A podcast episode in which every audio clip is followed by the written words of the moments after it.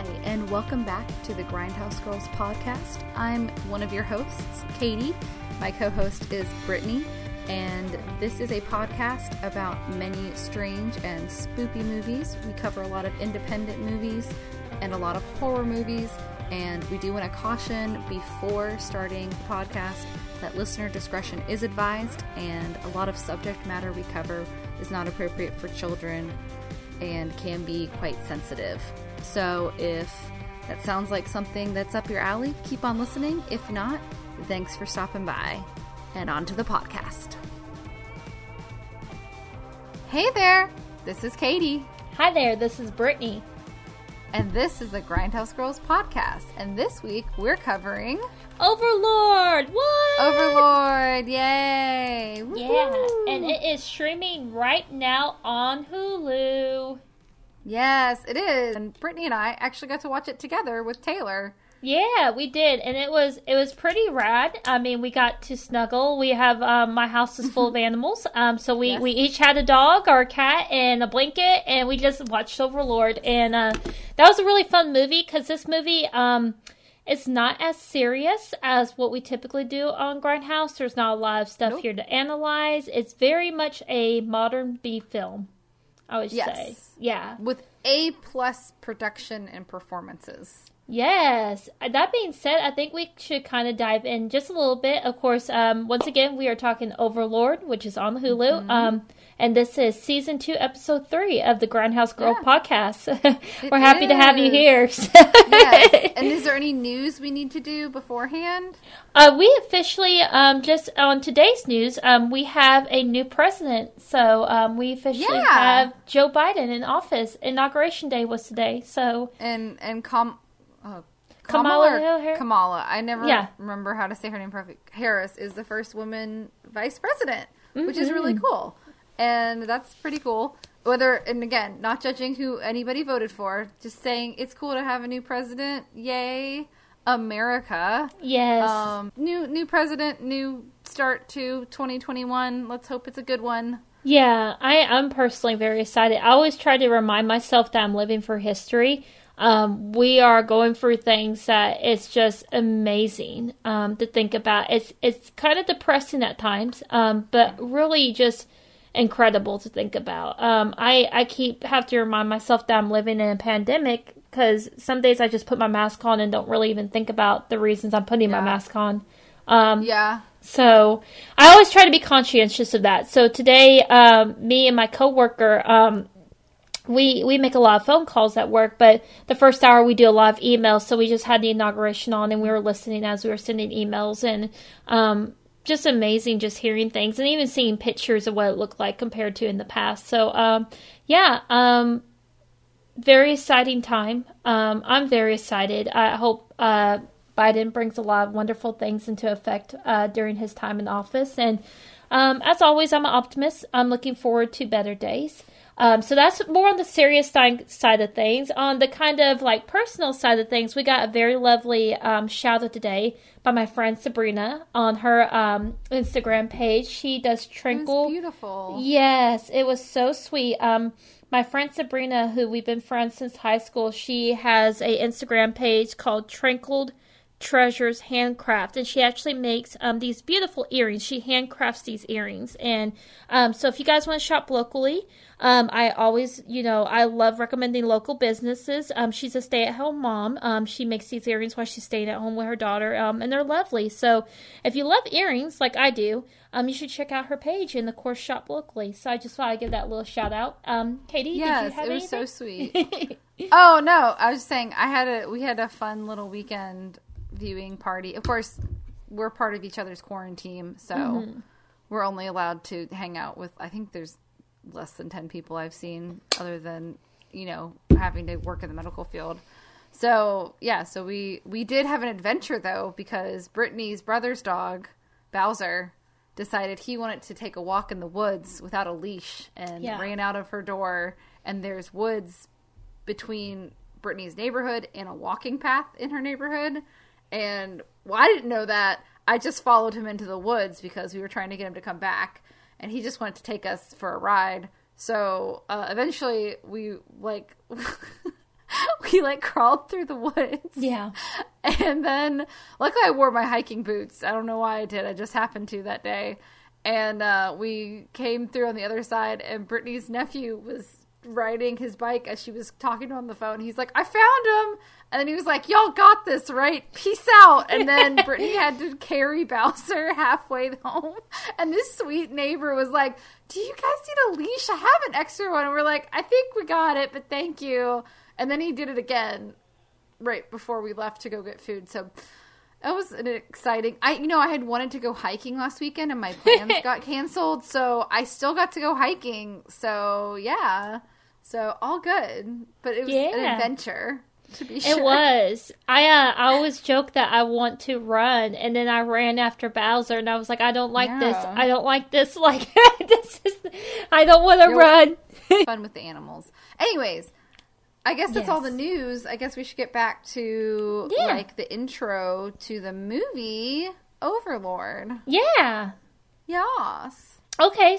So yeah. So this was this was my pick of the week. So I'm going over some few little notes about the movie. So this movie, as you probably know, Katie, was co-written with Mark L. Smith, who wrote The Revenant. Uh, which I was like, what? And what the uh, hell? Um, Martyrs from t- the American version of Martyrs. Yeah. which I the American remake. Yes, yes, which I've heard good and bad things about. So Yeah, I heard both movies. I mean, the original was very infamous, and I heard the American remake is infamous. And I'm not a big gore porn person. I don't think Katie is either, so I will be honest, I haven't watched I it. do want to see the original one. It is on our list, but Yeah, I've heard the American one kind of dumbs some of it down, so it's kind of like, eh, just watch the French one. Um, but anyways, so Mm. Yeah. so good writer. uh, yeah. The other writer, Billy Ray, uh, he wrote Captain Phillips, Richard Jewell. Um, he also wrote the first yeah, Hunger Games and movie. this other little movie, Yeah. Secret in Their Eyes, which I Oh. okay. So you know how YouTube always has targeted ads. Years ago, when this movie came out, literally every time I clicked on any kind of YouTube video, the trailer for that movie came on. It has Julia Roberts and Naomi, not Naomi Watts, uh, Nicole Kidman, and oh, I can't remember his name, but another actor in it. Like three pretty well known actors in it. And I just, it's like something about all I could figure out was like Julia Roberts' daughter gets murdered by a serial killer. And they try to catch him years later because he gets away with it on a technicality, and they all work for the FBI. And I just was like, "What the fuck is this movie?" But it never. I think it was like an independent movie. It never came out anywhere in Alabama that I could find it. So finally, it came on Netflix, and I was like, "Holy shit! I have to watch this movie because I've seen the trailer forty thousand times." And it actually, I'm not gonna say it's like the best movie ever, but it's kind of like Gone Girl true crime, kind of like trashy, like classy trash. Anyways. Um, also, it was produced by Yeah. J.J. Abrams, and everyone thought this movie was a Cloverfield movie. It's not. Yeah. Yeah, it's not. So, and there's a lot of like speculation that maybe it was originally supposed to be and something happened and blah, blah, blah, blah, blah. I don't buy it. I think now people are like, J.J. Abrams equals Right. Cloverfield. When we all got to remember that J.J. Abrams is known, he did Armageddon before anything Oh, else. Um, and then now he's done Star Trek and Star Wars Yeah, too. So. Uh. Yeah. Um, but yeah, and you know, like I, Ten Cloverfield Lane wasn't written for Cloverfield. They turned it into it on the other end. I did watch Ten Cloverfield Lane, and I really, really, Mm-hmm. really liked that movie. And then Cloverfield Paradox was shit. Um, so yeah. J.J. Abrams, I feel like he works so much better when other people write his scripts and then he just improves upon them because I actually did start reading the script for Overlord and I had to like skim through it because there was a lot more exposition and backgrounds of stories. And like two of the characters who barely know each other in this movie before the events of the movie are like apparently best friends beforehand. And like the endings like very very different and stuff. So like he did i think what jj abrams does well is he kind of trims the fat of other people's scripts. And then but you know in this one i think he trimmed the fat but he kept the heart because i think there's a lot of heart in this movie it's not sappy but there's Yeah. a lot of like heart and soul without it you know, it's not quite Saving Private Ryan World War II where you're like bawling your eyes out about it. Like, there's not like this moment where, you know, you go to the gravestone and you're crying and all that shit. but I will say that it is like it is like oh, like you feel for these characters. Also, by the way, it was directed by Julius Avery, who hasn't done a whole lot of Yeah. stuff. But he does have so his uh, his this was his second film after Son of a Gun, and I thought it was neat because the movie Samaritan he's doing is currently Oh, in cool. production. Couldn't find a lot on it except that it's like a kind of a dark superhero movie, um, which I always like superhero movies, and I love when they're edgy and dark. Um, and then he's actually pre-production to direct Van Helsing, Oh. so I'm like, wow, he got one in production, one in pre-production. Okay. So maybe this is a director we're going to see I more so. of. That kind of makes me I really liked this Yeah. movie. I thought the visuals were really great, and I thought the. I mean, it seemed like really well put together. Um, so Yeah. I'm kind of, but it unfortunately wasn't a huge hit the box office. It just barely broke even. Like it was a 38 million dollar Yeah. budget, and it only made like 41 million dollars worldwide. So Ooh, maybe VOD will help this out though. Like maybe it'll become one of those cult classics over maybe time. I hope people watch it because I was incredibly impressed by this movie. I didn't expect it to be the production value it was. Um, Mm-hmm. I would say it would give Inglourious Basterds a run for their money, production wise. Maybe not. Well, I Yeah. don't know. I I like Inglourious Basterds, but I do I- too. almost thought this movie was a little more thoughtfully put together. Sorry, Quentin Tarantino. It's just sometimes, sometimes he thinks he just has a really cool idea for sequences, and so he just throws shit in there because he's like, "But this will look really cool," and I'm like, "It does, Tarantino," and you can do that now because you're Tarantino. Who the fuck cares? But I did think this movie was a little tighter script wise, even than maybe Inglourious Basterds was. Not in a bad way. Not in a bad Ooh, way. Just controversial. like everything like had a setup and it, and it came together and stuff. And sometimes there's tangents in Tarantino movies that don't get completely tied up with a ribbon. It's just because he wants to do something cool, and that's fine. Because he's it's just like David Lynch. Which, by the way, it's David Lynch's birthday today. Happy birthday, I, David I Lynch! should have said that was the news. I was like, oh my god, it's David Lynch's birthday. Love you, David Lynch. I have no idea how he feels about his birthday being on inauguration day, but that's okay. Um, yeah. So yeah. Anyways, um, so interesting. Mostly the screenwriters are very veterans, but it seems like the director was pretty new to directing, which I think this is very impressive for it only being your second movie. So Yeah, I would totally agree with that. Um, that being said, we're kind of gonna real quick dive into a synopsis. So this one was a little hard to write a synopsis about um, because for a movie that doesn't have a lot going on, it does have a lot going on, and Katie knows exactly what I mean by that. But to give you a brief synopsis, guys. So this movie, when a team of American soldiers are dropped behind enemy lines the eve of D-Day, nothing can prepare them for the horrors that await them in a Nazi-occupied village. yes, that's all you get. Yes. Yeah, that's what you get, guys. Um, and then we're of course gonna give you some characters. Just a couple. Um, I'm probably I'm gonna probably um butcher some names. I'm so sorry, um, actors. I do apologize. Katie, please correct me. I know you're a little bit better about watching interviews with actors. But they didn't Um, say their names. Jovan they didn't say their names. So I was Oh like, shit! Damn it. Um, so I'm gonna say Jovan Adipo. Or maybe Adipo. As- A D E P O. Adipo. Yeah, um, he's Private First Edward Boyce. Uh, they call him Boyce throughout the movie because hey, it's the military. You go by your last name. Um, so he's the one that e- uh, covers some experiments, and we'll get ready to deep dive into that later. Um, but actually, he so there was two or three of these actors that I was like, where do I know their faces from? And then when I looked them up, I was like, oh, so Jovan played Hooded Justice in the HBO yeah, Watchmen He series. was in Watchmen. Yeah. And uh, Oh, and he was, good. in the movie version of Fences, which is on my list. I'm going to watch. Honestly, the dad in Fences, the play.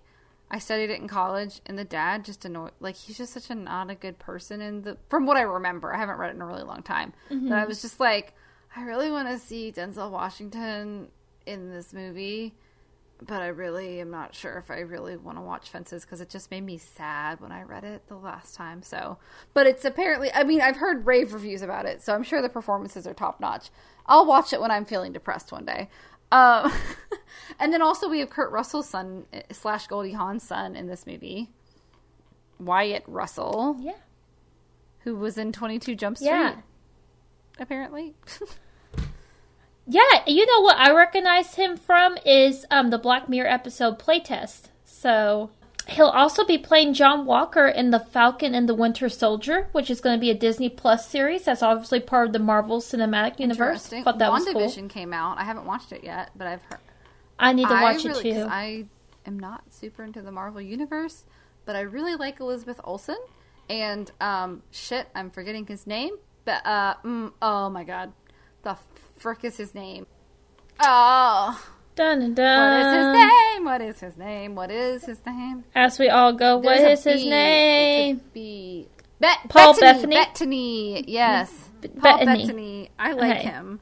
Anyways, so he plays hmm. the. Is he a robot? I don't know. I was trying to look up who these characters were, and I was Yeah. like, he's an android. What's happening? Why is his face red? I don't understand. But it looks really cool. Yeah. So, and I really like Elizabeth Olsen, so um, I will watch that. So I know Elizabeth Olsen is Scarlet Witch because Scarlet Witch is actually like one of my favorite characters. And then he plays Vision. Thank you. I feel so bad I just blinked on Vision's name. But Vision is like Scarlet Witch's lover. Um, but isn't so, he an android? mm-hmm. He, I don't think he is an android. Um, I don't know. Anyways. I'm just like this is go embarrassing. that. Anyways, WandaVision looks. he is an android. Like, Yes. um, yeah, but yeah, so WandaVision looks interesting. So maybe we'll watch that. Um, and Yay. like that character is very interesting because um, Boyce is like he wants to embrace nonviolence, but he's still gonna do, finish the mission.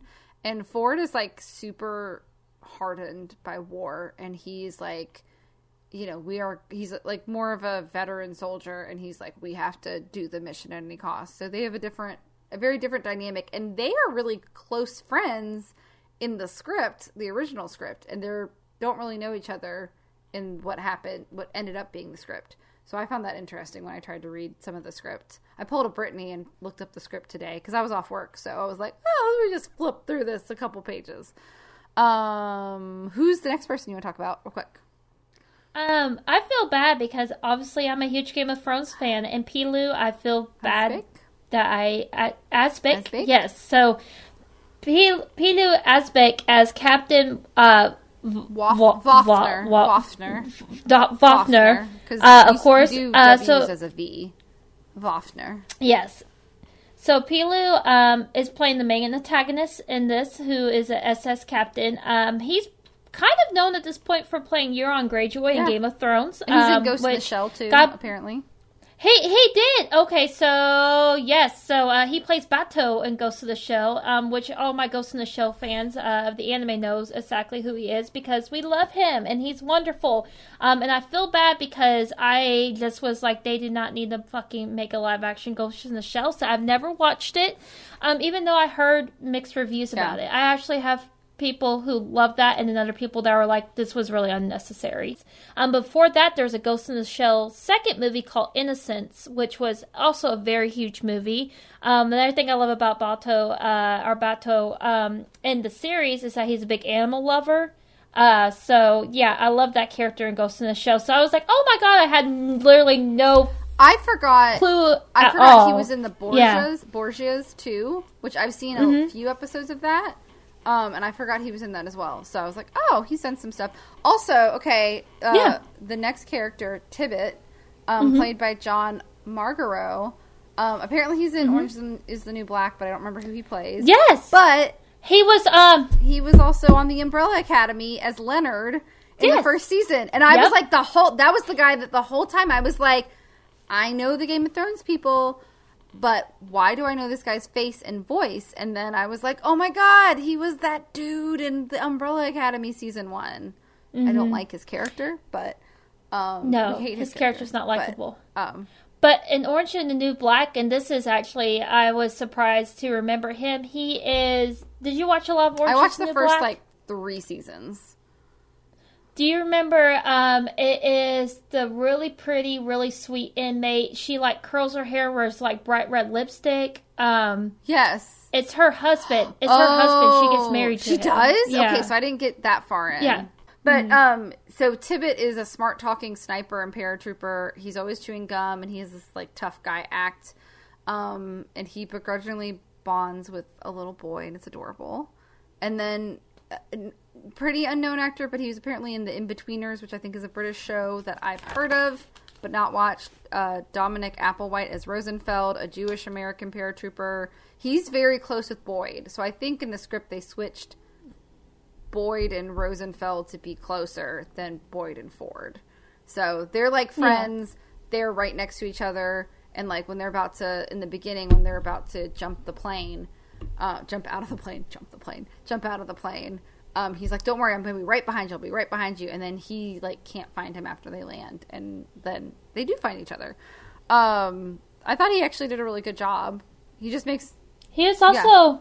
I only saw a few episodes of this show on Netflix, but um, Sex Education, he plays in Sex yeah, Education. Yeah, said he's only too. in one episode though. So yeah, oh, that's wow, why I was one? like, oh, I've okay. heard this is a good show, and then I was like, oh, he's only in one episode. He might be a great episode. It's just apparently he. I thought he was a regular, and I was like, I don't know if it's worth mentioning, but it maybe maybe mm-hmm. people recognize him from that one episode.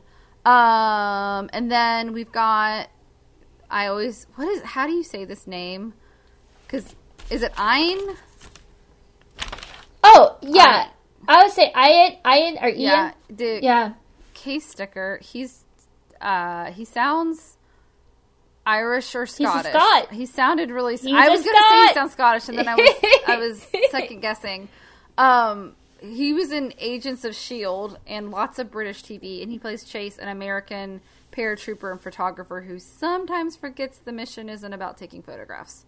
Um, he's like mm-hmm. the least skilled, and I really thought he was going to die a lot earlier in the movie. So I thought he was going to die in the first five minutes, but instead, is this a spoiler? Because it happens pretty early on. Yeah, no, uh, no, it's oh no, no. Well, yeah, we'll get no, we'll get to that scene because that's actually yeah, that's actually one of my favorite yes, scenes in the is. movie. So. Um, I also think uh, we should mention though, uh, getting off of that, uh, Jacob Anderson. Yes, Great Joy. Grey Worm. That Greyjoy. That Great okay. Worm. Grey Worm. Why did I call Great You're Joy? You're fine. Um, who plays Dawson? Who's a he's okay. So he's supposed to be Southern, like Southern American and um, he's trying to write a book about his own experiences. But I'm sorry, Jacob Anderson, uh, your southern accent sounds like "Hi, I'm from the deep south," and not just like "Hi, I'm from Georgia." Like it was just a little, I don't know. Uh, that was we were kind of giggling about it. We are like, okay, and we we skipped mm-hmm. over. I'm so sorry, we skipped over. No, you're good. Uh, yeah, uh, Mathilde Ollivier, Olivier, yeah. Olivier, probably Olivier. Yeah. she's actually French. Yeah, and she plays Chloe uh, Laurent, who's Paul's sister. Paul's the little boy Katie mm-hmm, was referring to. Topher, uh, or Toffer.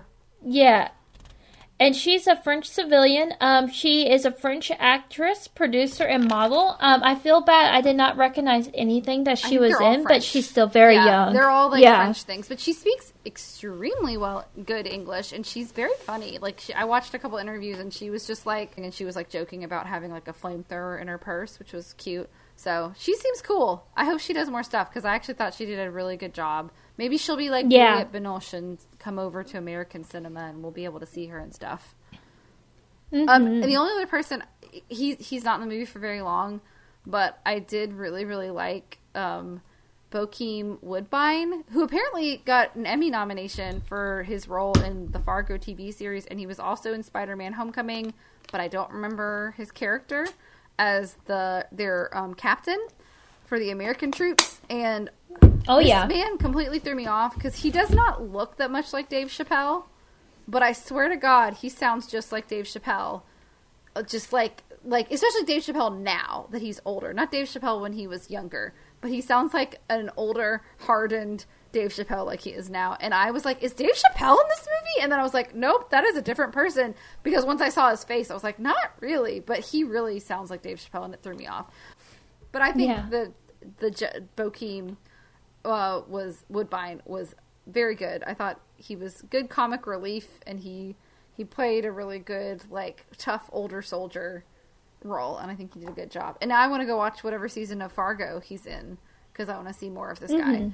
Um, anyways, um, I guess should we say? Do we recommend people seeing this before we get into spoilers? Oh yeah, definitely. Okay. I would definitely recommend it. So would you? Yes, Katie? it is a fun watch. I think even Taylor had a fun time watching it.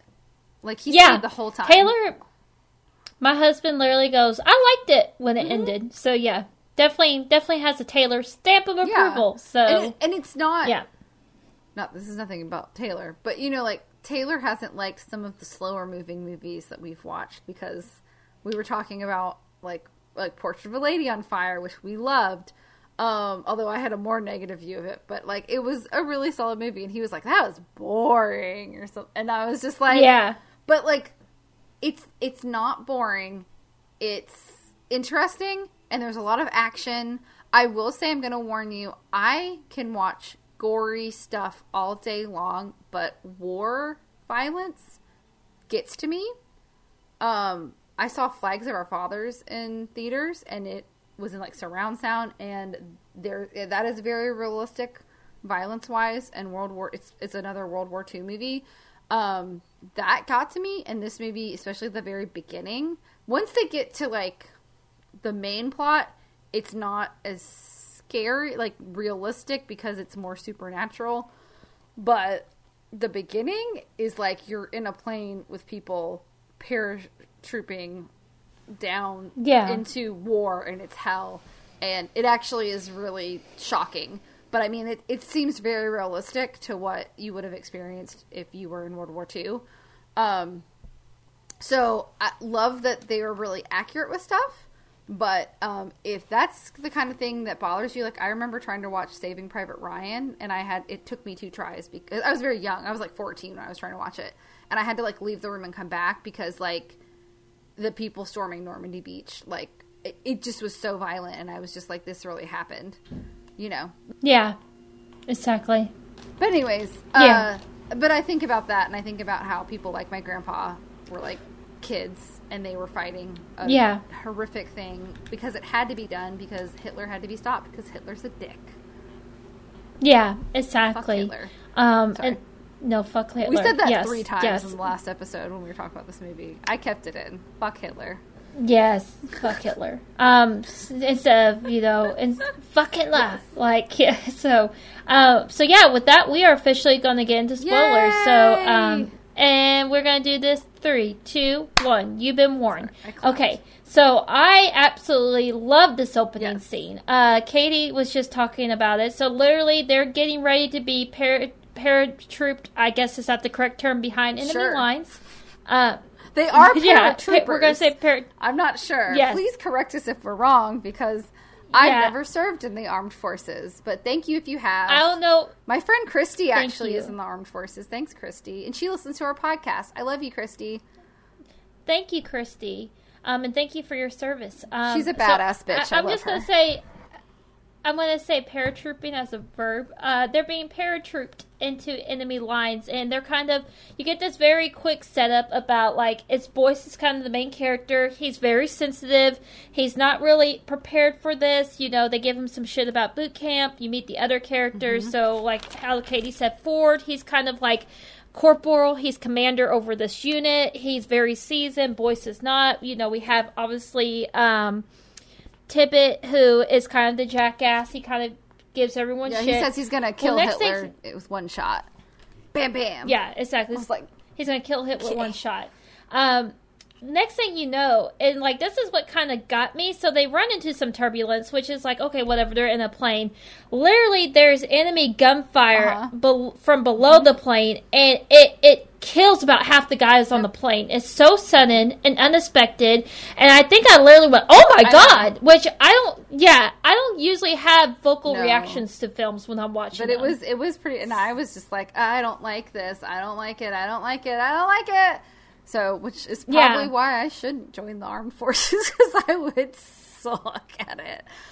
I know. I would. I would too, because it's like Katie was saying, it's so intense. And so the next thing you know, they're they're getting these people ready, and like their commander, um, literally, I I told Taylor, Katie, I was like, oh my god, he just grabbed him by the head because he literally Yeah. grabs him by because the head saving their fucking and throws him out the plane. is going down. Yeah. And there's a fire, and it's in the way the plane is tilted.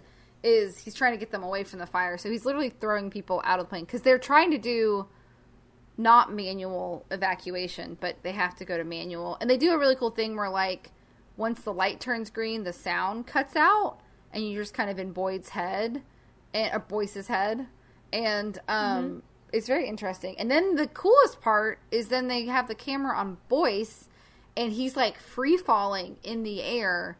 Um, try and like I, I literally screamed at the TV, "Pull your rope! Pull your rope! Pull your thingy!" Oh my god! Because I was like, "Oh god, he's not gonna get it!" And he gets it right before the water, which probably saved his life because if you're floating too long with your parachute, the Germans would have had more time to shoot you in the air. So it Yeah. probably actually saved his life that he didn't pull his parachute until like the last minute. Yeah, and it's like terrifying. Like it's like it's such a phenomenal sequence that it feels like an eternity when really it's all happening maybe within three or four Yeah. minutes.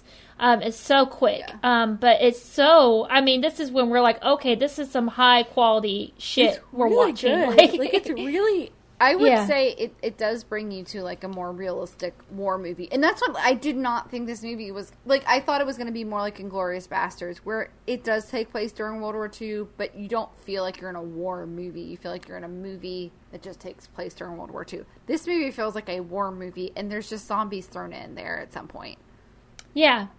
It's a B movie that takes itself seriously, mm-hmm. Um, which is not something you see very often within this genre No. at And- all. Because usually, once you see a B movie, it's like, we're making fun of ourselves. We know we suck. And it's like, no, this movie takes itself seriously, but also understands it's campy. Also- in a lot also of ways. there's a lot of humor in it without being camp like Yeah. too campy like like there's a really funny scene so they all start so boy boyce lands he's trying to find rosenfeld and um because he's his friend uh jacob jacob is rosenfeld's first name um so he's like jacob jacob and he's seeing all these dead people and they he and ford see their captain get gunned down by Nazis. He's going out with humor though, so I love it. Anyways, so and then they meet up with uh Grey Worm, Dawson, and Tibbet and um Chase, the photographer, and he has so he has like a little camera, but he has a big camera with a giant flash and it's silver. And like Ford is just like, wow, it's such a nice camera. He's like, yeah, thanks. And he's like, can I see it? Can I see it? He just throws it away. He's like, that's a big fucking reflection. We're gonna get seen by anybody. He's like, oh, okay. And it's just like it's it's a funny little. So there's like humor, but it's not like overly like gaha, like funny funny, which I like. Yeah. It's great. And then we have I do another like. really good scene. Which do you want to go into this scene in the field? Yeah, so a poor, like, you're getting to know a little bit about Private First Class Charlie Dawson and how his mama's a cook and he's going to make a cookbook. And then he gets taken out by a landmine. He just steps on it, oh blows Oh him up. And it's like, what the It's fuck? Like, well, Brittany did Yeah. call it because she was like, "Oh no, character development. He's gonna die." I do that every so after watching like The Walking Dead for years, Mm-hmm. it's like every time they're like, "Oh, look, you're getting to know this character." I'm like, "And he's going to die in the next Yeah, episode." Game and sure Thrones enough, so every too. time, yeah, With Game of Thrones did that quite a lot. Karsi? Was she? Which one was she was again? the the um, battle of not Helm's Deep. What the fuck? Oh my god! Oh fuck! Uh, Ah! fuck, don't tell me! Don't tell me! Don't tell me! Don't! How hard Hard home? Hardhome. home! She was like the Yeah, mom you in got to know her for, like- like You got to know her for like six minutes. Like she's speaking up at the meeting and, And shit. you're You're like, like, yeah, yeah. this is a badass wild this is our new yeah. Tormund, and then it's like, oh no, she's a White Walker already. Oh okay. Yeah, she gets taken out by some kid White Walkers. Yeah, Yeah, poor Karsi, but her kids got out, so that's good. Yeah, her little girls did. That is good. So, but yeah, Helm's Deep. I know. Yeah, Game of Thrones did Yeah. that too. But um, yeah, not longer after that, though. Not long after poor Dawson is dead uh, via landmine, we do meet, um, of course, uh, Chloe. Chloe. Um, and so they, I guess I'm going to speed for this a little bit, mm-hmm. where they kind of like they're like, okay, she saw us, now we're going to go with her, and she leads them back to her village, mm-hmm. which is obviously not Nazi occupied, and she takes them into her home. She's like, oh, we gotta be quiet. My aunt lives here. Blah, and blah, then blah. some So- bitch blows a whistle. Oh, my, I'm sorry. This lady Yeah. piss, like Mrs. something something French. Um, this woman's like, you sh- you're out past curfew. You're they're gonna take you to the church. I don't know why she has to be such a bitch. Do you really want everyone to die? And so she blows her whistle. and She's like, the captain's gonna come, and Chloe covers for the um the Americans. and she just is like, "Oh yeah, I'm going home. It's fine." And these jackass officers are like taking her bag and being dicks, and then this captain uh, comes up and stops it, and he yells at them and lets her go. Um, and you're like, oh, well, maybe he's not such a bad Nazi, but he is. He's a very, very bad Nazi. He is not a nice man. Um, and she brings them back into the house with her aunt, and her aunt uh, is quote unquote very sick. And it's very, um, I think Brittany pointed this out. The walk up to the village is very reminiscent of a Resident Evil early game. Like the the church is like up on a hill, and it's like almost looks castle like. And there's a little village, and it's dark. And then there's like people are so sick and disappearing, and you're like, and there's a weird dog, like um, jackal. Oh, yeah. uh, head in the forest, like Mm-hmm. ske- a skeleton in the forest, and it's like, oh, it's very like Wolfenstein meets Resident Evil is basically this movie, um, in the best way possible. Um, and um, yeah, so she, we meet her little brother who thinks every American plays baseball and Oh, tries.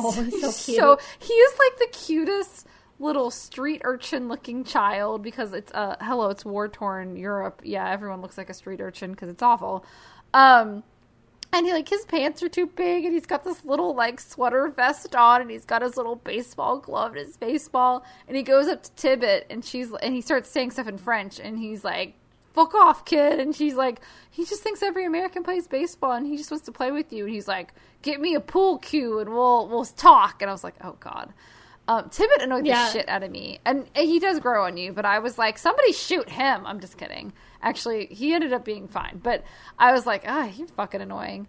Um, so they're hiding in the attic, and um, uh, Boyce.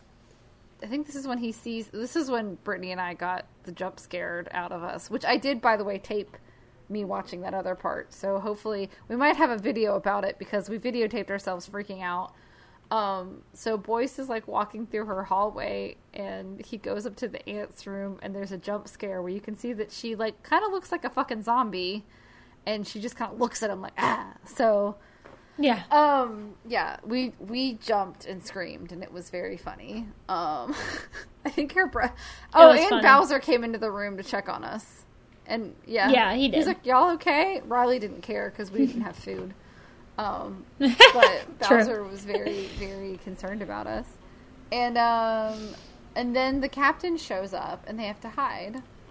And this is when we figured Yeah. out it was the guy from Game of Thrones because we you couldn't really tell when he had his hat on, but once he took his hat off, you're like, oh, that's Euron Greyjoy, definitely.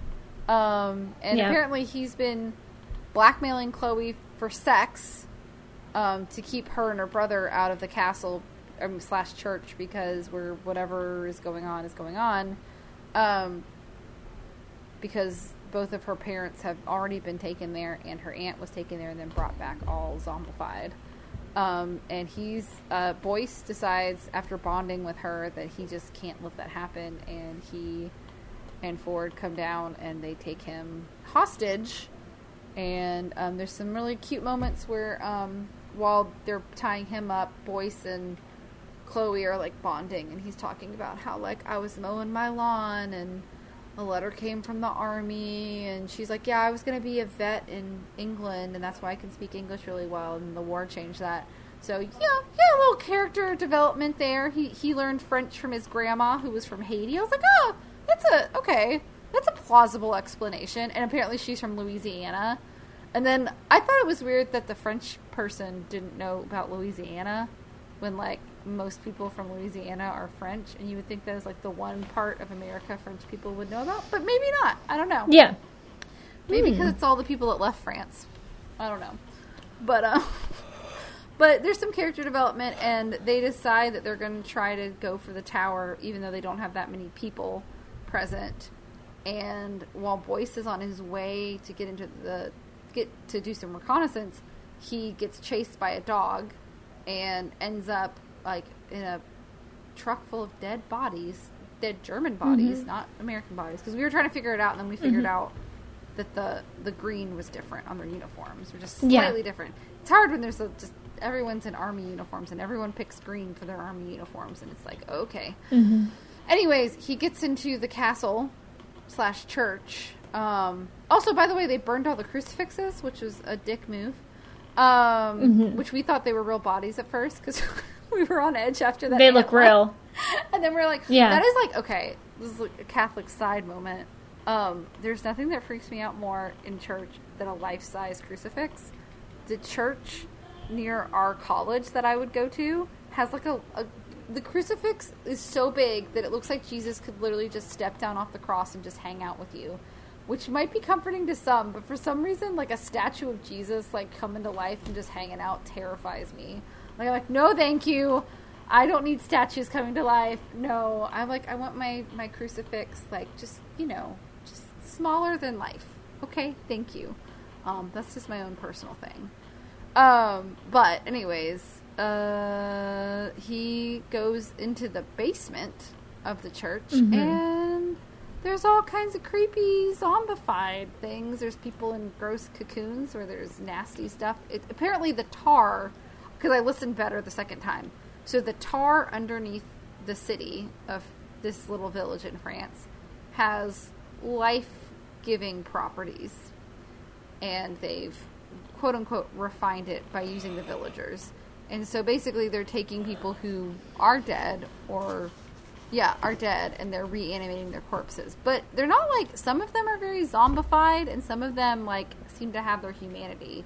Like Boyce opens up Yeah. one of the cocoons and the person asks him to help him. And then the I think the creepiest one was the spine lady. Yeah. And it's this Mhm. woman which I'm going to suspend my disbelief because I'm pretty sure you'd have to have lungs to still be able to talk. But um, she's just a head and a neck and a spine, no body, and she's um, asking. She keeps saying "s'il vous plaît," uh, a Aretza. I think it's Which means something means help stop, me, right? help me, please. "S'il vous plaît" please, Okay. but she's saying "help me, please," um, or "stop, please," or something like that. Then he finds Jacob. He finds Rosenfeld, and he's got a bunch of shit stuck in him. And um, they see the Nazis reanimate a corpse, and he's like, "What the fuck?" So he gets Jacob out of there by going through a, a sewer, which I think I think it was Taylor that pointed out. Oh, that's gross because he just like pulled a giant needle out of his side. Yeah. Um, and now we get to go into the sewer water. Hooray! And he's barefoot. Yep. Hooray! Um, but they get back to uh, Chloe's house, and then Mhm. Ford starts torturing the Nazi guy because he brings back one of the syringes of the serum, the life, the zombie serum, and they start um, grilling Wolfner. Oh no, do you want to take it from here? I feel like I've talked a little bit too much. Oh, it's okay. It's okay because I just was like some of the things I was like, yes, I remember, and then sometimes I was like, okay, the transition part. I was like, okay, so yeah, they start grilling him a little bit, and obviously he's not going to give anything up, and then. This is where I, I remember the next big scene, but I'm trying to remember the transition of that. I know, um, so Chase comes back, so Private Chase is back, and they send him up there so after they grill him and they're trying to figure out the mission they're talking about the mission because they really need to get to the church to blow up the radio tower i believe is the main mission Yes, right There's a radio Okay. tower, and if they don't blow it up, Normandy, the invasion, D-Day isn't going to happen, basically. So, Yeah. oh yeah, and that's why it's called Overlord. Sorry, we glossed over that. The reason it's called Overlord is that Yeah. was the Allied troops' code name for the invasion of Normandy slash D-Day, um, along with operation overlord I think it was Operation Neptune.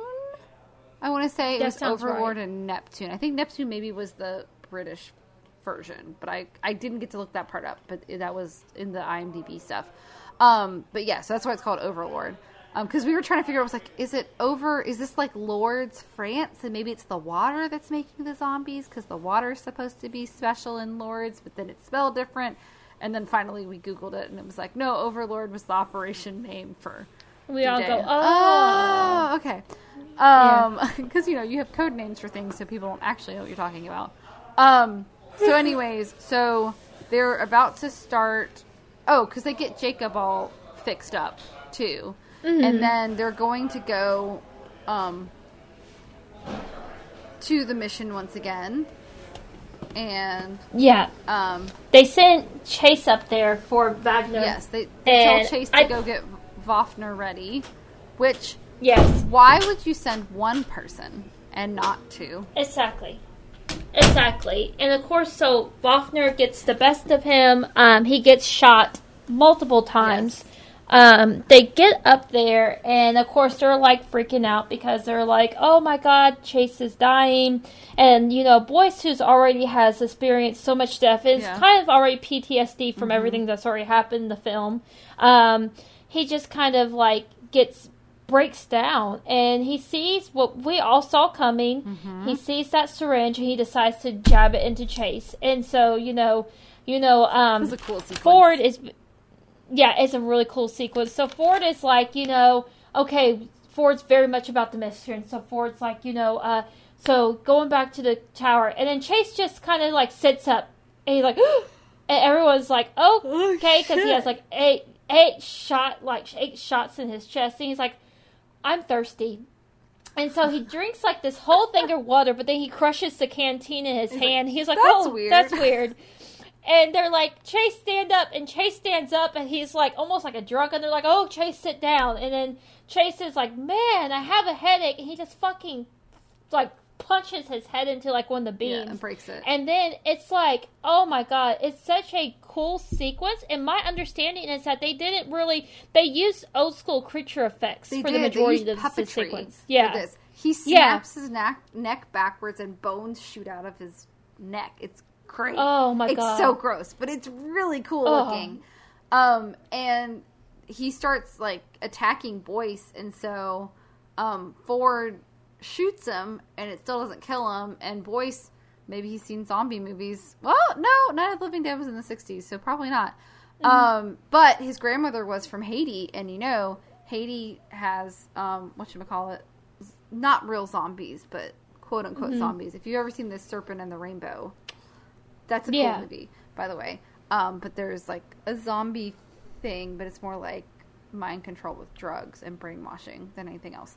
Um, anyways, um, so maybe that's how he knew, but he destroy he busts his face in with the back of the rifle, and it's really sad because he tells well Tibbet tells the story about how he couldn't even kill a mouse in boot camp and how he kept Yeah. like taking the mouse out to a field instead of actually killing it and it kept coming back and so this is kind of his turning point to like um like i mean kind of over violence but he still doesn't want to be he doesn't prefer violence but he's kind of finally figured out like sometimes you have to do what you don't want to do you know to save people so like and that's the thing about Yeah. world war ii is like i hate that so many young people died fighting that war, but also I'm not saying war is great. It's not. It's awful. I hate it. But they were protecting the world from pure evil. So he's kind of coming to that realization like sometimes even it's if you find violence distasteful, sometimes you have to do what you don't want to do to protect people. So it is Yeah. a cool turning point as a character development, and I like that that a lot of characters have development. Um, Yeah. but yeah, so they uh, don't have Chase, and unfortunately, because they were all distracted, fucking Fafner grabs Paul and runs out and hands him to Yeah. another Nazi. Who? Oh, by the way, two of the like other Nazis were also in Game of Thrones as other characters. Yeah, I read that. and one of them was oh shit was the Golden Company guy, the one that we Oh, didn't yeah. like, the guy that spit on the baseball. Um, Mhm. that was the Golden Company guy. He was in a Oh, picture okay, with yep. um, um, Euron Greyjoy, and I was like, "Oh, it's that dude." So, anyways, they kick um, Paul into a car and drive away. And luckily, um, our American soldiers do shoot Wafner in the face, and he like starts looking like Two Face because like basically half of his jaw gets sawed off. It's great. Yeah. Um, but Paul unfortunately is being taken to the church. They also have like two hours before Normandy is going to hit, so they really need to get the job done. So they're like, "Well, we just got to do this." And Chloe's like, "But we have to get Paul back." And Chloe takes up two guns by herself. and Was like, "Fucking, I'm going with you." And they're like, "Um, okay." And Tibbet kind of is like, "Hey, why don't we just like you know, Boyd's trying to fight for like let's save Paul and do the mission. And Ford's trying to be like, we can't concentrate on that. We have to do the mission. And Tibbet's just like, hey, Yeah. kill two birds with one stone. And so they decide they're gonna save Paul and get the mission done. And they're gonna um, light the explosives from under the tower so they can destroy the laboratory too. After everything Boyd saw. Mm-hmm. Yeah. So um, they get there, and this is like the coolest sequence is that Chloe um, runs a, runs from creepy spit on the baseball Nazi, and he's in like a motorcycle. Those really cool motorcycles with the sidecars, like the one that Indiana Jones and his dad rode in in uh, Last Crusade. So um, he is one of those like cool motorcycles, like the like 40s motorcycles, and um, he chases Chloe and um, chases her down to a bridge, which might be the same bridge from Game of Thrones. I'm not sure, but it looks like the Yeah. bridge where um, Jaime and Brienne fight. Like someone recognizes them on the road, and they have to fight on this bridge, and it looks just like that Mm-hmm. Yeah. one. And everything was filmed in England, so it quite possibly could be because a lot of things from Game of Thrones was filmed in England.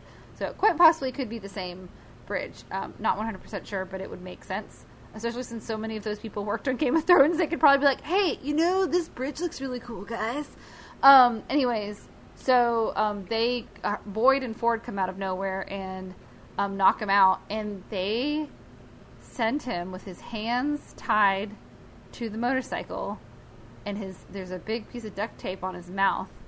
And um, he, they send him into the church and no one can hear what he's saying so they keep trying to take the duct tape off and he keeps like not letting them. And they hold him rip the duct tape off oh it turns out there's a grenade in his mouth and they just pull the pin and there's a bunch of explosives in the sidecar and so Yeah. um, they um, all explode it's great it's, it was so It great. amazing. I was like, that was such a smart plan. Oh my god, I love it.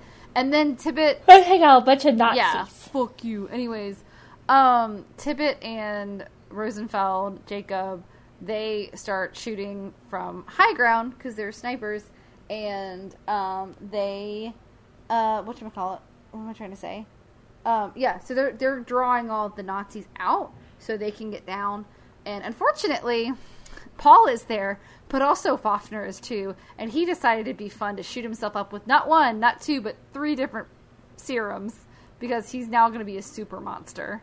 So yeah, that's pretty crazy. And the doctor who's in charge of all this is like, no, we haven't tested on the living yet. And um, so he becomes like kind of a monster. Which this is when it got real Wolfenstein for me because the whole thing with Wolfenstein is when you the games is when you fight these Nazis. They're either like robotically or genetically mutated to be like super soldiers. So that's why it's it's such a cool game because you're not a super soldier, you're just a, an American soldier. I mean, BJ Blazkowicz is pretty cool. He's a big dude. He's American. He's like, I'm all American, fought for freedom, and he's great. But you know, he's just a guy. He's just a regular guy, and he's fighting all these like superhumans um, who are evil and Nazis, and so like that's why it's a cool video game. So this is when it got very Wolfensteiny. Um, and Chloe goes and tries and get Paul, and she has a really cool sequence. Yeah, she does. It's awesome because they try. Um, there's a Nazi guard who tries to tell her Paul's in a chamber, and she doesn't trust him. And then she runs away, and next thing you know, you see the guard get taken out by something, Uh-huh. and it turns out it's like Nazi zombie. Um, and it goes after her, and she she gets Paul, and she manages to get Paul back into the sewer, so Paul gets away safe. But she leads the zombie away from Paul, and she um, has the balls to grab a um, flamethrower, and she flames that fucker. Yeah, so it's great. It's yeah, great. It's really I love it. And then, of course, okay, and then so Ford has finished putting all the explosives up, and Boyd's in the other room trying to do it, and of course, Fafner finds him. And I, I think I called this pretty early on. I was like, "Oh shit, he's going to injure him so much, he's going to be mortally wounded, and he's going to sacrifice himself, isn't he? He's going to have to blow up with the rest of it." And we were like, "Hopefully that doesn't happen." But they start fighting. He, oh, this was so gross. Fafner starts beating him up and and crushes the timer for the explosives, so he doesn't have a timer. Of course, I'm sure he has a backup one. Um, and they he hangs him up not with a rope because like oh sorry I don't have rope with a, like a meat hook in his chest Ugh. and you're like okay Yeah. so you're definitely gonna die or you're gonna have to take some serum and he ends up taking some serum so he can because Boyd comes back and then Voffner starts throwing Boyd around he's like ah shit so he lifts himself up off the meat hook which was really gross, and the sound effects were really good. And takes um, the serum, and then he starts fighting Voffner. And um, finally, they explode Woffner, Voffner with. Um, uh, it was just like Jaws because there was an oxygen tank. And he Mm-hmm. yeah. it up. I was like, Smile, you son of a bitch. I was like! It's a Jaws throwback. Um, that's a great Yeah. movie. Um, It is. I don't know if we'll ever do it on the podcast. Uh, maybe for a summer episode, we'll do the Jaws. We can do all of them. They get increasingly worse as they go. But um, yeah. so then uh, this was okay. And this was when I knew I was like, oh no, because uh, Ford's like, yeah, keep going to the next room, Boyd. And then there's a gate, and he locks it behind him. And Boyd's like, what are you doing? He's like, I was never gonna make it out, man. And I was like, oh god, it's happening. and then he's also like, oh, I don't want it to land in our hands Yes. either. Which I was like, Yeah. That is very smart. Brittany pointed out, she was like, yeah, because like just because you're the good guys doesn't mean you won't use it for evil. You know, nobody should have that kind of power. And um, so Boyd has to run and set the explosives. Another awesome Yes. scene. Like, because it's uh, done in a single take. Yes, and it's like he like he like turns one corner, starts going down, and then there's an explosion, so he has to change directions. And I, they choreographed it beautifully. So yeah, he runs, and then Tibbet risks his life to save Paul. And it's like, oh, so It's sweet. so cute, and he calls him. Oh shit! I wrote it down, but it was on my other phone. He calls him. He's like, "Who do you think you are?" So and so, and it was a specific baseball um, guy, and he was like one of the longest running. Oh god, shit! Now I can't remember the baseball guy's name, but he he played from like the 30s until the 60s. Anyways, he played for the St. Louis Cardinals. Um, somebody who's a baseball nerd will probably know who I'm talking about, but now I I meant to write it down, I forgot. Anyways, but I googled it because I was curious who he was talking about. But he gets shot, but it's through and through, and it's on his shoulder, so it's not that bad. And um, they all survive. Well, okay, they don't all survive. Boyd survives, Chloe survives, Paul survives, Tibbet survives, Jacob survives, and that's all. So Yeah. you know. a large portion of the main Yeah. cast, though, does. Apparently, Yeah. in the original version, only Chloe, Boyd, and Ford really fought the zombies, and there were a lot more hordes of zombies. Like, Yeah. and they were like ended up decapitating them with a giant sword. It's just interesting. Um, That is interesting. but it ends. It ends with them having to still keep fighting the war. Yeah, which makes sense. I mean, D Day is successful, so we do know that. Yes. And then um, when he's talking, Boyce is talking to, like, I guess the lead commander, he does give all the credit to Ford, who, Yeah. even though it was Boyce's idea, he gives the credit to Ford since Ford passed away, Yes. obviously, in the act. In the incident, and then of course the commander is like, you know, we heard rumors of a laboratory. Was there anything of interest down there? And he just is like, nope. Nope, nothing. Not at all. Nothing at all. So By the way, I feel like I Yeah. keep saying Boyd instead of Boyce, and I don't know why. I am glad that his name is Ed, uh, though, because my dad's first name is Ed, and he's always saying there's no good Ed characters. They're always idiots or jerks. Oh, And that is not I feel that way. Just like in The Wolf of Snow Hollow, his bitch ex wife is named Brittany. Yeah, it's a thing. So, but it's okay. But I'm glad that your dad has like this, like a Ed. Every time there's really a good nice. Ed in a movie, I tell my dad about it. I'm like, I need to text him to watch this movie because he'd probably like it. It's a, I, Mm-hmm. it honestly apparently was the first Bad Robot, which is J.J. Abrams' company produced movie to be rated R. But other than realistic violence and language, it's not really like there's no like sex in it because they stop um, rapey McRaperson. Um, but like it's it's not it's just violent, but I mean it's war, so it's like when I saw War Horse the play, which was oh my god, I bawled my fucking eyes out when I saw that play. Like I really I grew up around horses when I was a little kid, so I'm I'm very I very much have a soft spot for horses. And if you haven't seen War Horse, the the puppets like breathe. Like it looks like a fucking Yeah. real horse. It's amazing. Yeah. I oh my god, it's it's a see Warhorse the play. I'm sure the movie's great too, but the play with the puppetry is amazing. Like people brought children to Warhorse. We went into a matinee and there were like eight year olds there. And so when they start mm-hmm. having to like mercy kill horses with bayonets, like there's children watching in front of me and they start crying and I'm already crying, but I'm like an adult crying and they're just like and there's this these mothers and I'm like why would you bring your children to a play called War Horse? So yeah, so don't let your kids watch this movie, but it's just realistic violence. Um Yeah. yeah, but yeah, War Horse made me cry several times. so I am Oh my. God. It was so good though. It's so good. Everyone should see War Horse. It just it will Usually, it got me in the feels. Usually if it's an animal thing for me, like I literally knew I would never watch like a dog's purpose, but I Oh. saw the trailer and started crying. Yeah, so I like I couldn't. was like, yeah, like yeah. I was like, no, Homeward Bound makes me cry every time. I still cry. Yeah, I do I still cry. Okay, Oh, okay, it's Shadow? not funny. It's it comes over the hill. Yes, He's like my Peter. boy, Peter, my boy. Oh my god, Peter, I miss you. How I miss And you so. also, Da-da-da, when they try to get him out of the hole and he won't come, and I'm not leaving like- you. I was like, Yeah. I cry from that moment until Yeah. until he comes. And I, we had a golden retriever growing up, and she would watch that Oh. movie with us, and we always joke. Daisy has that was my dog's name has a crush on Shadow, ha ha ha, because she looked is- very much like Shadow. She was like a deep red golden retriever, but she looked a lot like Shadow. So This is a, uh joke in my family to this day, and only people who've seen Homeward Bound understand. But every year at Thanksgiving, we still go turkey, turkey, turkey, turkey, turkey. turkey, turkey. That is like a movie my whole family watches together. We haven't watched it in Yeah. years, but we used to watch it so many times. And we Yeah. had like, yeah. Anyways, also Sassy is amazing, but um, Yes. but. Yes, every time Shadow comes over in our hole and goes, I know we still cry.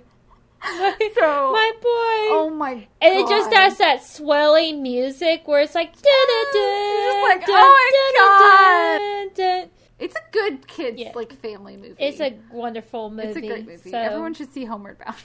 The one, the one with Michael J. Fox's chance. Okay, but I know we're gonna yes. wrap up on this episode. Um, so all in all, um, give me some, give me some good points. Um, so you recommend this movie? Yes. Uh, anything particular standing out to you that you really liked about it, disliked about Um, it? I think we we touched on the practical effects and the script. Um, I Mm-hmm. think the really cool thing about this movie is I went into this movie thinking it was going to be a Nazi zombie movie, but really it's less about the zombies and more about the characters. And I think we already Mm-hmm. talked about Boyce, um, um, and his journey from a man who wouldn't kill a mouse to a man who has to kill a friend to save everybody else. And I like that even Ford had a development. He went from like a hardened survivor to almost like sacrificial lamb. Um, Yeah. But willingly. It's kind of like Harry Potter at the end of the seventh book. Spoilers. Um, and Tibbet went from a tough guy to a man who would risk his life to save a child. And even Chloe went from like she was sacrificing her personal values to save her family, which anyone would do the same thing. I'm just saying she to like taking revenge upon her rapists and with a Yeah. with a fucking flamethrower. And then she gets to use her vet skills to help heal the wounded afterwards. It's so cool. So everyone gets like really everyone cool. really um has a development and it's not like we're not spending too much time with everybody, but everyone has some form of development. And um, the performances by the actors are just amazing, um, especially Yeah. um, the villain. Uh, he's Wafner. Damn, he's like the. I think even Taylor. I think Taylor might have said this. He was like, I like that they had a human villain. Yeah. that it was a human villain because it's so much scarier. Because after all, humanity can be beautiful, but it can also be really scary. And Hitler was just a man. And look at all the shit he did and terrible things. So, like, I think it was cool that they had an actual human villain as well as the villain, as well as like zombies. What is there anything I didn't touch on? No, I agree. Those were all my main notes. So what I liked is that I was like, very uh very brief like all the characters were likable. Like at first i didn't know if i was gonna like tibbet but then he grew to be likable. Yes. the characters were likable um the character development seemed like a nice story arc. There was like a clear character development for each character throughout the film. I didn't like that they killed off every character. I felt like that would have been a very easy choice to do in a war movie is kill off most of the cast and the fact that most of the cast made it out alive.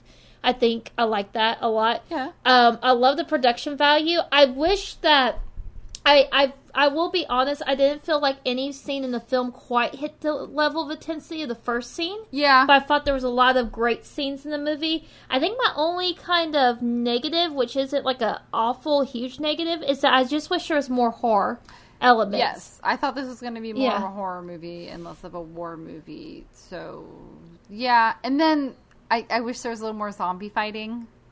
That Yeah. been cool. Like, I just, they mm-hmm. start, like, all the zombies come out and then they explode everybody. And it was kind of like, I just want to see a couple shots. But I wonder if they were just, like, trying to make it more about people and less about zombies. So, Yeah. yeah, that was probably my and Jacob Anderson's um, southern accent being terrible. But you know what? He's Grey Worm and we love him, so it's fine. We love him. I love I Fun love Jacob fact- Anderson. As a person, he's really cool too because Yeah. he has done um uh, I don't know if anyone watches or I don't know if you still watch it. I used to watch a lot of them. I don't really watch them that much anymore. But Game Grumps is like a gaming channel on YouTube, Mm-hmm. and he's guest starred on there a couple times. And he just seems like a real cool dude. So Jacob Anderson, you got my seal of approval. Just maybe tone down the southern accent next time. Yeah. Fun fact: my my car is named Missandei. My husband's car is named Grey Worms. Oh God! Yeah. Well, we we always name our cars though. Before they that, crash Taylor into had each other? No, no, they no, they did. They were uh, matching Honda Civics. So By the way, is that scene like in detail in the books, and I just haven't gotten there yet? Uh, Missandei is like twelve years old in the books. So Oh. no, not a thing in the books. Oh, it's kind of sad. That was like the cutest Yeah. relationship in the entire movie. I mean, TV series. Yeah, not not not a thing. I mean, was it just me, or was everyone just rooting for those two? Oh yeah, absolutely, absolutely. It's a little. Anyways, we won't talk about the last season of Game Yeah, of Thrones how- before before we go on another Yes. tangent, Um, um, did you have a rating rating and a um and a fun rating? Um, so I gave this a seven out of ten. I thought it was really, Okay. really good. I almost it's close to an eight, but I think it's there's Yeah. it's too much of a B movie to be an eight. Um, and I would say I would warn people. I know we've gotten away from warning people about how much gore there is. You know, I'd warn people like there's a lot of gore in it, and it might if realistic gore freaks you out, probably maybe don't watch the beginning then. Uh, get into the Yeah. movie a little bit more. Um, my fun ratings. I don't love my ratings this month, this week. I'm going to be honest. I don't either. Oh, okay. Um, rated N for Needles, Nazis, and Netherworld monsters. That's probably my favorite one. Yeah. Um, but I also had rated N for No Body, No Problem. ah. I don't know if- I uh see yours were so much better than mine. I I the only thing I could think of was C for cameramen and churches. I think we're going with mine. Yeah, definitely. Uh, I just was kind of like Nazi, Nazis, Nazis, and then I was like, what the fuck other thing is going on other than Nazis in my head? I know. So- I was trying to think of something better, but I just couldn't. Like, I was trying to like S for like SS officers and serums. But then Yeah. I was like, ah, ah. It's fine. I'm gonna give this a seven and a half on my end because it's. I would almost say it was at an eight for me versus I think the production value could have entered into an eight for me. Yeah. But I think it was just like I liked the story. I liked it a lot. I just wish they'd done a little bit more with it than what they did. Yeah, I'm sad though that more people haven't seen this movie because it seems like it's just like I literally I was getting my oil change today and we were mm-hmm. waiting for a part to come in. So like the guy was like being really sweet and was like, "What are you doing today?" And I was like, "Oh, it's my day off, so I got to do this, and then I I got to film my podcast later today." And he was just like, "Oh, okay."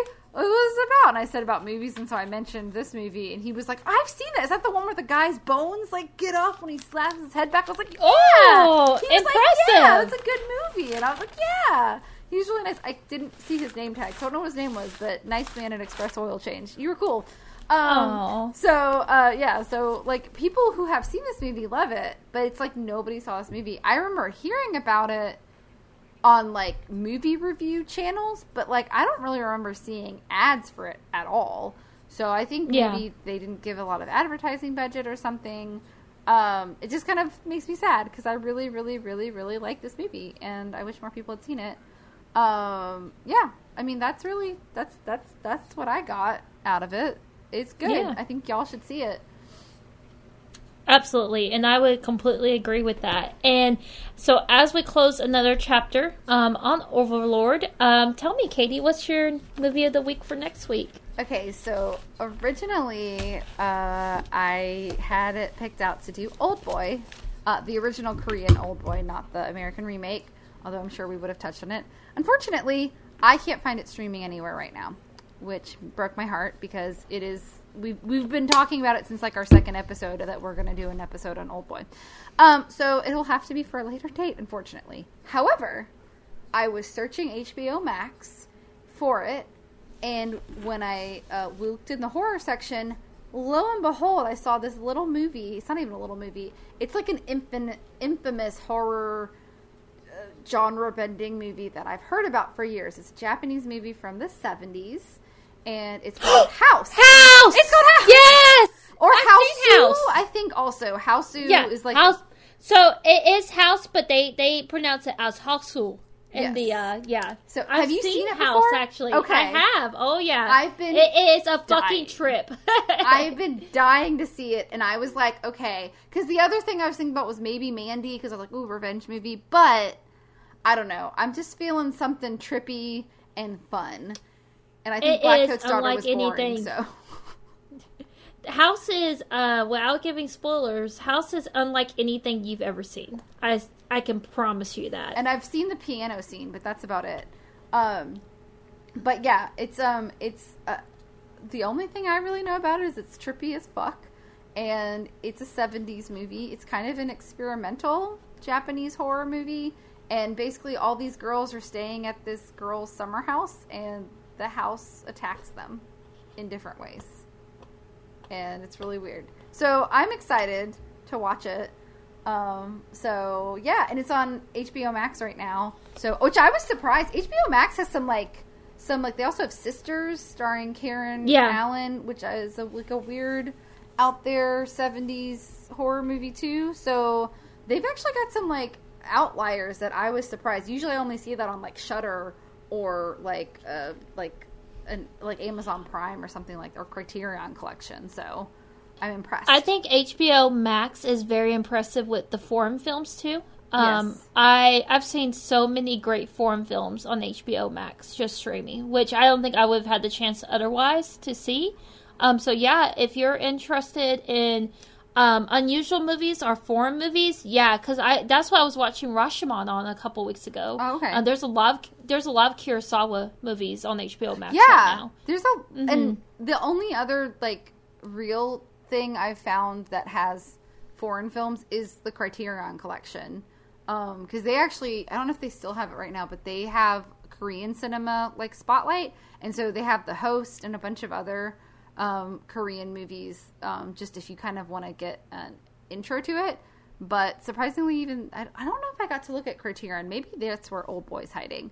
Um, but i'm surprised that it's not streaming because it is such a popular movie and i literally bought Shudder so i could make my um, friend watch it with me because it had been on netflix and i'd watched it on netflix and then it was off netflix and i was like oh shit and so it was on Shudder and so i was like well well i'll be watching horror movies for the podcast. So i'm gonna go ahead and have a Shudder subscription too. Um, so anyways so old boy will have to wait for another time unfortunately. But i'm really excited about house because um, and there's, there's another house. There's another house movie. This one is the 1977 one. There's another house Yeah. movie that pops up um, on like prime i think that i haven't watched yet. But um, it has like a hand ringing a doorbell it's not that one it usually has like Yeah. a girl or or it's like orange A cat. yeah like a Yeah, cat it's- and it's like an orange background if you see it um so, Oh, so it's I'm sorry, I keep saying no, it like I the trailer. everyone always says Hausu, but yeah. like on HBO Max just says House in English. So yeah, I think it is supposed to be House, and then I think it's like it's just the trailer is like Japanese narration. It's like this deep voice that's like Housu, and that's like. is it weird that as soon as you said it was Japanese, I was like ding ding ding ding ding, like it went It's off. Like I was like yes. Yes. Yes. Yes, so it's So- just like cult classic. So I I think we, mm-hmm. we might do a couple more newer movies in the future, but I don't know. I, this one just like stuck out to me, and I was like, oh yay! And it's got a mostly female cast, which I'm kind of excited about. Yes, So, definitely. yeah. Because even though, although we did have a bit of a Princess Leia thing going on with Chloe this week, because she definitely was the Princess Leia of this um, ish, this movie, aka Absolutely. fights with the boys, and is a badass. We love Princess Yes. Leia. We stand. Um, anyways, I guess we're gonna say goodnight then, guys. Yes, yes. So, um, thank you guys for another beautiful week of Grindhouse Girls podcast. We are so happy you're here with us on this second season. Uh, got a lot of great things to come. Um, very excited. Uh, as always, recommend movies. Um, you know, uh, of course, as a personal note, I hope you take this time to take a shot of water. Uh, keep hydrated. Um, I hope you take time for yourself today. Um, thank you for listening to us again. And Katie, I will let you um, give some closing remarks. Yeah. So, all good. Just like be sure to wear your mask, wash your hands, um, get a vaccine if you can, and be nice to everybody. Yes. Please, please be nice. Yes. guys. And you know, I I will say, uh, one of our mutual friends on, um, I guess we can say her first name. One of our friends, Jessica, said something about like, "Hey, thirty plus year olds, what did you regret about your 20s?"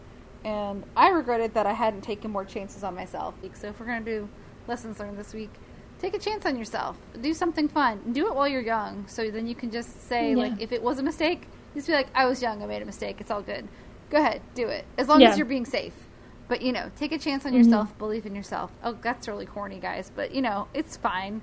Uh, but I, I you know what? I actually, I love it. It's not the same as the uh, as the what did you learn from your 20 status. Um, but I was watching the live action Cinderella movie uh, for the first time yesterday. Lesley Ann Warren or Brandy. Uh, oh no, no, I'm sorry. Um, Oh, the God, Disney Baby remake. Driver, Deborah, um, Lily James, Lily James. Um, Uh-huh. But they say quite a few times throughout the movie, "Have courage and be kind." I think that's a lovely little sentiment. That's Yeah, cute. very sweet, very sweet. We get sappy here on Grindhouse Girls at the end. We do. At, at the end of the day, we are two 30 something year olds that uh, grew up on Disney and animated movies and Homeward Bound. So, Homeward Bound. Oh my god. I'm glad you saw that movie too, because that shaped Oh, my life it. forever. Yes, Oh my forever. god. Okay. Anyways, and watch Homeward Bound: The Incredible Journey because it's really good. Yes. and it'll make you Yes. cry. It's a great Thanksgiving movie because the movie ends during Thanksgiving, It is. and so yes. then you can watch it, and then you can watch your Thanksgiving meal with your family and go turkey, turkey, turkey, turkey, turkey. It's great. turkey, turkey, turkey, turkey, turkey, turkey. Yes, it's okay. beautiful. But I guess we're gonna say good night, you guys, mm-hmm. or good morning whenever you're listening to us. Good good afternoon. Like like So yes. Yes. And I feel like you always have a saying saying. What do I say? Oh wait, maybe do I It's start you it? first. That's why I'm waiting Is I start? okay, I'm sorry guys. This has been a long day. It's been an even long longer day. week. Yes. It's a long day, long week. So, guys, as always, we still look forward to seeing you next time. Same spoopy time, same spoopy channel. yes. We love you guys and stay spoopy, y'all. Stay spoopy, y'all. Take Good care. Have a good night. Good night. Bye, Good Katie. evening. Bye. Bye. Bye, guys. The Grindhouse Girls podcast is a production by Katie Dale and Brittany Ray and edited by Katie Dale. All music used is royalty free and will be in our annotations. If you have any questions, comments, suggestions, please contact us at contact us at grindhousegirlspod.com or visit our website at grindhousegirlspod.com. Thanks for listening. We'll see you soon.